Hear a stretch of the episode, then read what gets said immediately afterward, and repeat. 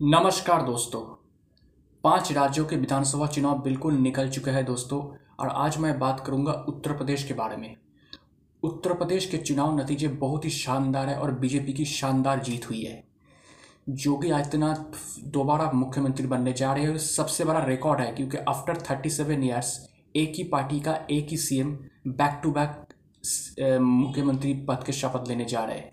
तो ये एक ऐतिहासिक जीत है बीजेपी के लिए उत्तर प्रदेश में। तो उत्तर प्रदेश में बीजेपी को अराउंड 274 सीट्स मिले हैं। समाजवादी पार्टी को अराउंड 124 सीट्स बीएसपी जो बहुजन समाज पार्टी है, उनको एक सीट मिला है। कांग्रेस को दो सीट मिला है।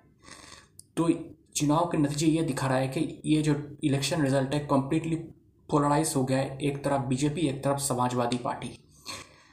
इस जीत का मतलब क्या है और इस जीत के मतलब बीजेपी के लिए क्या है? समाजवादी पार्टी के लिए क्या है? बीएसपी के लिए क्या है? कांग्रेस के लिए क्या है? सबसे बात पहले बात कर लेते हैं बीजेपी के लिए।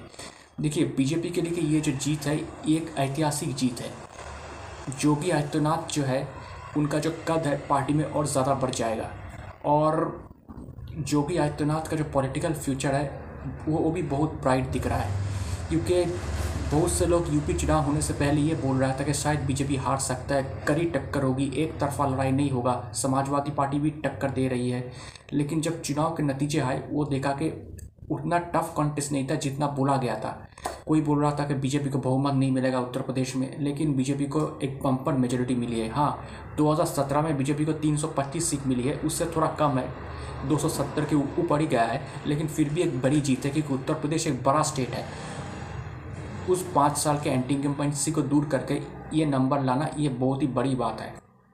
और सबसे बड़ी बात है कि जो महिला वोटर वोमेन वोटर्स उन्होंने खुलकर एक तरफा भारतीय जनता पार्टी को समर्थन किया है योगी आदित्यनाथ को समर्थन किया है। क्योंकि उनको लगा है कि पाँच साल में लॉ एंड ऑर्डर बहुत इंप्रूव हुआ है।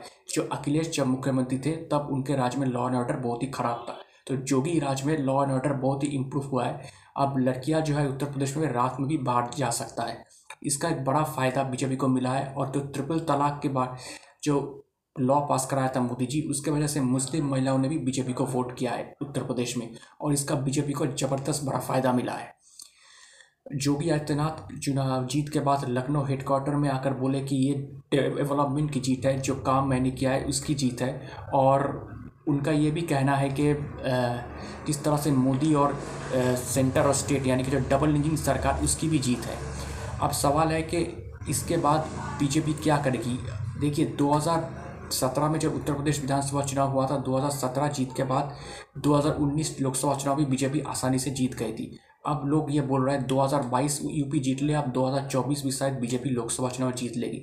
लेकिन उसके लिए बीजेपी को और ज़्यादा मेहनत करनी पड़ेगी, क्योंकि लोग जब वोट देते हैं तो उनके ऊपर पार्टीज़ के ऊपर एक रिस्पॉन्सिबिलिटी आ जाती है कि लोग उनसे बहुत ज़्यादा एक्सपेक्ट करते हैं।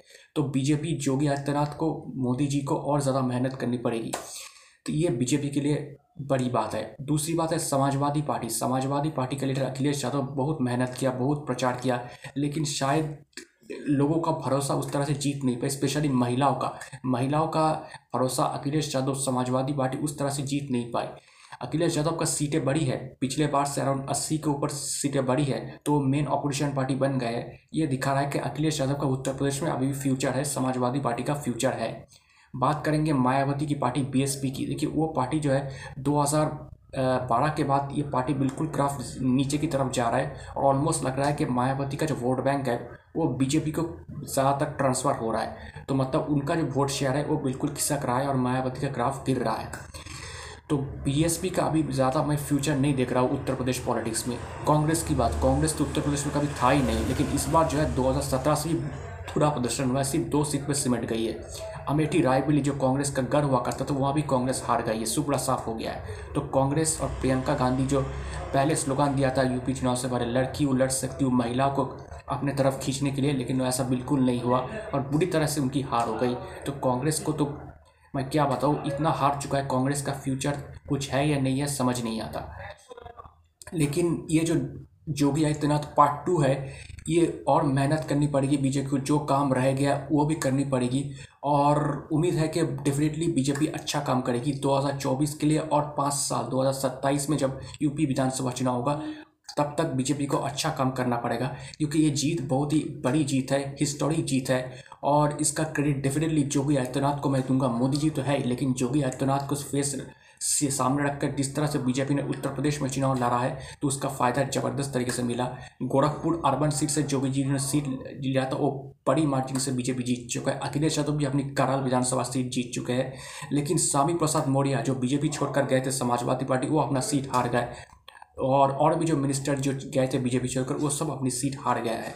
तो ये दिखाता है कि जोगी के पक्ष में एक माहौल था उत्तर प्रदेश में और उसका फ़ायदा बीजेपी को ज़बरदस्त तरीके से मिला। अब देखना पड़ेगा बीजेपी किस तरह से कैबिनेट बनाता है उत्तर प्रदेश में, किस तरह से और अच्छा काम करता है उत्तर प्रदेश में। दोस्तों, मेरा नाम प्रियोव्रत गांगुली है। मैं एक राजनीतिक विश्लेषक हूँ। तो आपको मेरा पॉलिटिकल एनालिसिस कैसा लग रहा है? अगर आप मुझे, मेरे एनालिसिस के बारे में या मुझे कोई का कमेंट करना चाहते, कोई मैसेज सेंड करना चाहते तो आप मुझे ईमेल कर सकते हैं। मेरा ईमेल आईडी आप देखना, मेरे प्रोफ़ाइल पर है Mishti man nine at the rate of Gmail dot com Mishti man M I S T I M double A N nine at the rate of Gmail dot com शुक्रिया।